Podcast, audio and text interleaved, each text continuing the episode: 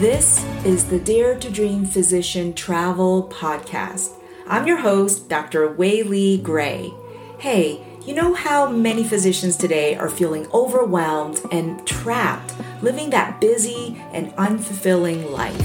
Yet more than ever, we as physicians are keenly aware that life is precious and tomorrow is not guaranteed to anyone. My mission is to help physicians start living their best life now by discovering and achieving their wildest travel dreams. So come, join us on this journey.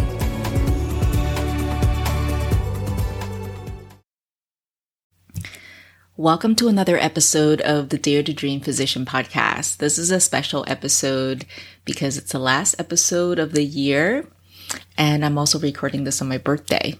Both occasions really give me pause to just reflect. One of the things that struck me as I reflected back on my last year actually started from a conversation a couple of years ago. I was talking to a good friend of mine who I've known for a couple of decades now, and she mentioned something in a phone conversation that surprised me. She said, "Waylee, you've always been a courageous person." That struck me because I didn't see myself that way. And as I've passed another revolution around the sun, I recently wrote down a list of my personal growth during my year as a forty-year-old. And I looked at the list and I was shocked at how long that list was and and just the, the things that were on there. I didn't even realize until I took the time to reflect how big these changes were. And one of the themes that I noticed underlying my growth was my relationship with fear. In the last year, I really transformed my relationship with fear. And this is very interesting because apparently I was perceived, at least by one friend, to be a courageous person.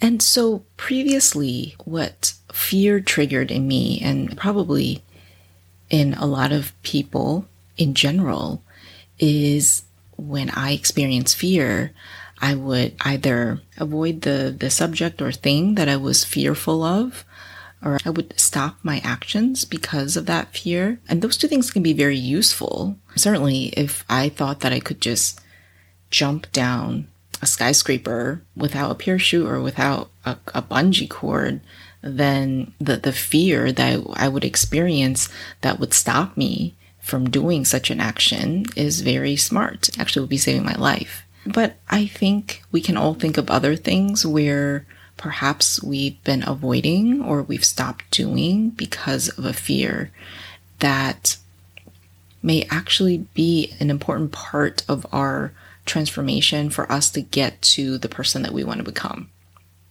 And my favorite reaction, and probably my most common reaction when it came to fear, was to suppress the feeling. This is maybe how I could have been perceived as a courageous person. All my life, um, especially during the intense training that it took to be a physician, I just became a master at suppressing feelings. And as a master suppressor of feelings, I could also pretend that I don't have the fear and go and do it. And that can be okay.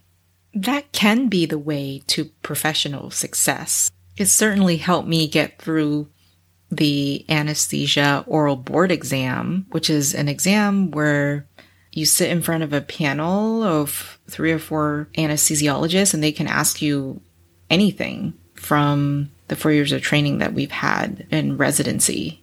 But what I realized in the last year when I have transformed my relationship with fear is that if all I do is I suppress the feeling of fear, I'm missing out on a lot more. I'm missing out on a lot more richness in my life and richness in my personal growth. I'll, I'll give you some examples in a bit. But upon reflecting, I realized that in my transformed relationship with fear, this is how I now react. One is that I, I recognize, I recognize the fear, I acknowledge the fear, and in fact, I try to, to locate the sensation. You know, how do I know? How do I know that I'm scared, that I'm fearful right now? Where is it in my body that I'm feeling it? And then number two, I get really curious about it and I reflect on it. Why am I fearful? What is it that I'm really afraid of? Can I pinpoint? So it's a feeling, but can I pinpoint exactly what that emotion is aimed towards? And I also reflect on any other feelings or anything else that I might be noticing. And then number three is I decide. I decide what I want to do with that feeling. Rather than automatically suppressing the fear, I get to decide, do I want to suppress the fear? Do I want to embrace the fear? Do I want to value the fear? Do I want to tune in?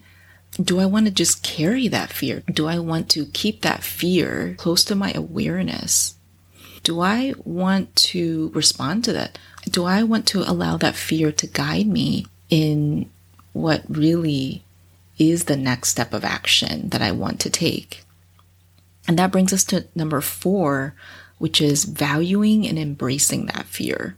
So once I decide what I want to do with that fear, I also get to assign a value.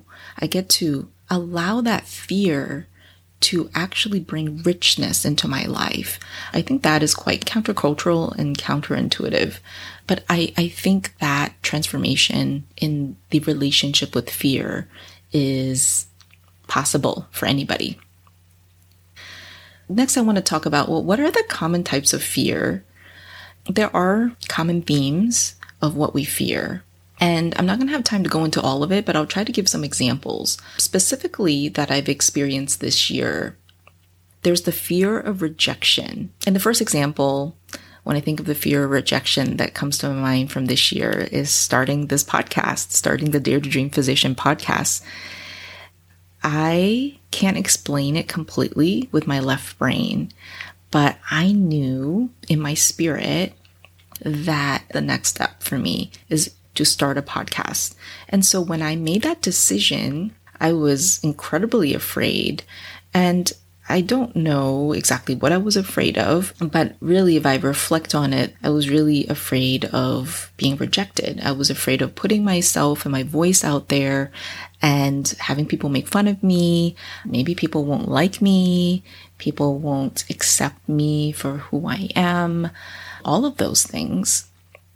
And because it was very clear to me that this is what I want to do, I just decided to do it afraid. So I hit publish and ran. Part of me did just suppress the feeling of fear. I didn't have the transformed relationship with fear yet when I was doing this earlier this year, but that was one example. And in some ways, I did embrace the fear. Even though I didn't really let it sit with me, I mostly just told myself, you've done hard things before, so let's just go and do this and deal with the, the fear of rejection later. The next one is one that's very close to my heart and is very personal, which is the fear of loss. And when I think of the fear of loss, the first thing that comes to my mind is my dad. My dad was diagnosed with metastatic cancer in two thousand seventeen, and his diagnosis was not associated with a very good prognosis at all. In fact, when I Googled the statistics, it was very disheartening. And it's really amazing that at the end of two thousand twenty-one, he is still here. So really, in the last four plus years, I've lived with the fear of loss of my father. It's a roller coaster of emotions, of expectations, of all of those things. And this past year has been especially intense. And because I've had this fear for so many years, what I've noticed, it wasn't exactly that I I tried to evolve in my relationship with fear. It's just very interesting that I've had this fear of loss of my father for the last four plus years. And this year is the year that I've made the most progress.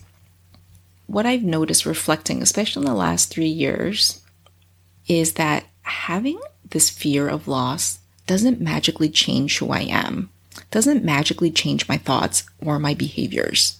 And I think what happened before is instead of really letting myself recognize, acknowledge, and sit with this fear, be curious about this fear, I recognized as the painful thing that it was, and I suppressed it. I suppressed the fear, and instead I focused on action, which is so much more comfortable. So the action that I focused on is, you know, how do I rearrange my schedule so I can visit my parents who live about twelve hours away so I could see my dad more often? What can I do to support his medical journey? How how can I help facilitate so that he gets the best care from doctors who care about him? And the thing is, somewhere in the beginning, towards middle of those four years, he really had the most wonderful team taking care of him, and really the best doctors, the best technology, and there was really not, nothing more that I could do there. Um, and and the part about arranging my schedule to visit my parents more often, I did do. I succeeded in doing that. But what didn't change, what was what was disconcerting to me and frustrating to me, what didn't change was how I felt and who I was and how I behaved and, and my thoughts, really my state of being when I was visiting my parents, those hard-earned visits and rearranging our schedules to make it happen. And then when it finally did happen, I found myself being distracted and feeling stressed and really just not making the best use of the opportunity that my actions created. So I was able to, to change the circumstances. Here I was visiting my dad, but I, I didn't really change my state of being. I didn't change who I was. Really not the person that I wanted to be in trying to enjoy this time that I do have, this gift of time that I do have with my dad. And and so I want to make it clear that I'm starting from a very imperfect place.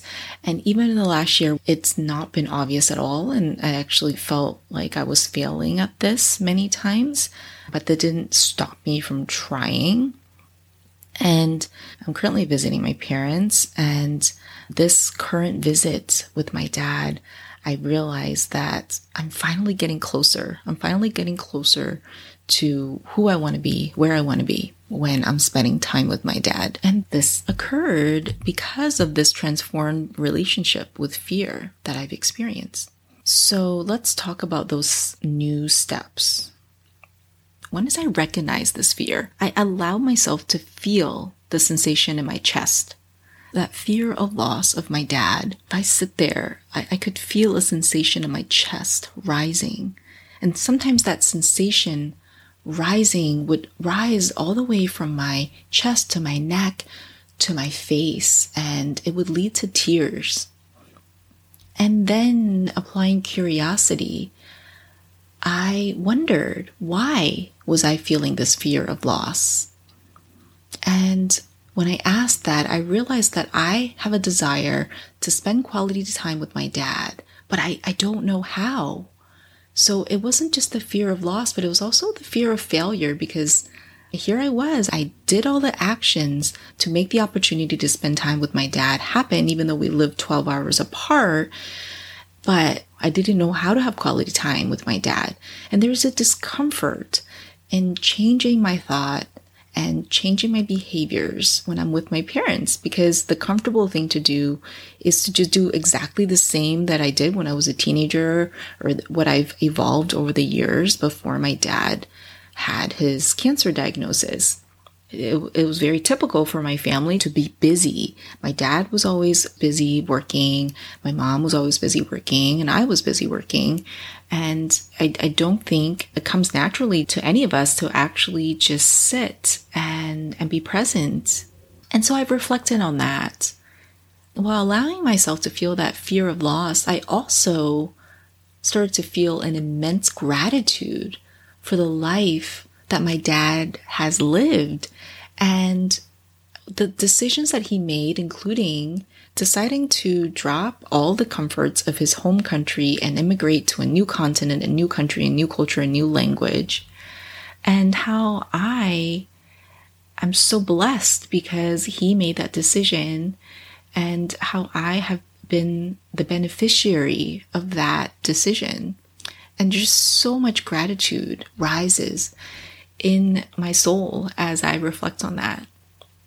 And and so the next step is I decide. I decided that this fear of loss really isn't bad. This fear of failure, of making that quality time like my heart really desires with my dad, it's really not that bad. And that I, I can sit with this fear. I can let this fear stay in my daily awareness as I'm visiting my dad. And what I had done in prior visits, I was suppressing this fear and it felt really uncomfortable. And so rather than reflecting and being curious and making the decision to let it sit there, I just did things to avoid it. And the result was I couldn't be present. I was distracted. I was stressed. I couldn't let go of all those distractions in my head. And deciding that this fear of loss and this fear of failure isn't bad and that I need to sit with it, I it allowed me the opportunity to value this fear and to embrace this fear. And holding this fear in my consciousness and in my body throughout the day really gave me more courage to to make a change in my usual habits. During this visit, I find myself being able to sit with my dad, b- being more available, being more open. And I would say that if anything, the circumstances have gotten more difficult. My dad has lost weight. He looks pale. He looks weaker than I've seen him in the past. And that's very hard for me to witness. And he also has to go to multiple appointments during the week.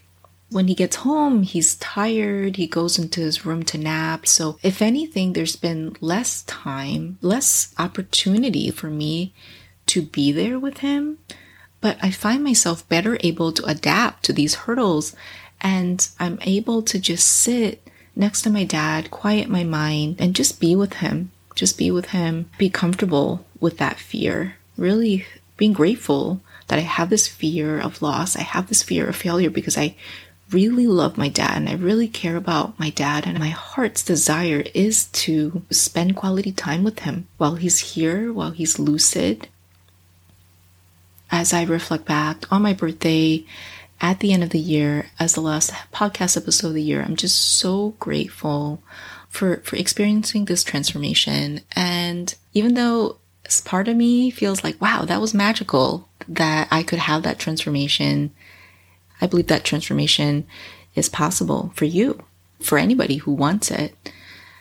And I should also give full disclosure that an even deeper reason for why I experienced this transformation in my relationship with fear is because I serendipitously received life planning when attending a workshop at the beginning of this year. Receiving life planning gave me the gift of confidently knowing what my dream life is. And it lit a fire for me to find the how, because I didn't know how. When I knew this is what I want out of life, this is my dream life, this is who I want to be as a human being, I, I didn't really know the how yet, but knowing what brings me a meaningful life, a life that I will smile brightly about when reflecting back on my life, when I am at the end of my life, it just gives me so much freedom and gives me the courage to pursue that, to pursue those dreams now.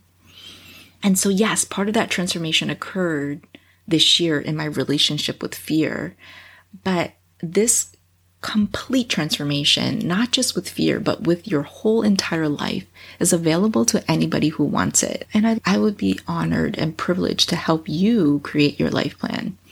So if you're just thinking about it, just go online right now and sign up for a discovery call with me at dare to dream physician dot com. I would love to connect with you.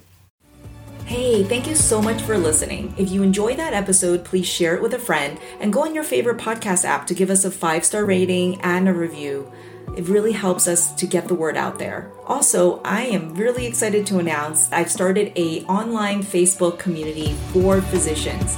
go and search for Dare to Dream Physician Travel. That's the name of the Facebook group. If you have trouble finding us, the link is also in the show notes. I hope to see you on the inside.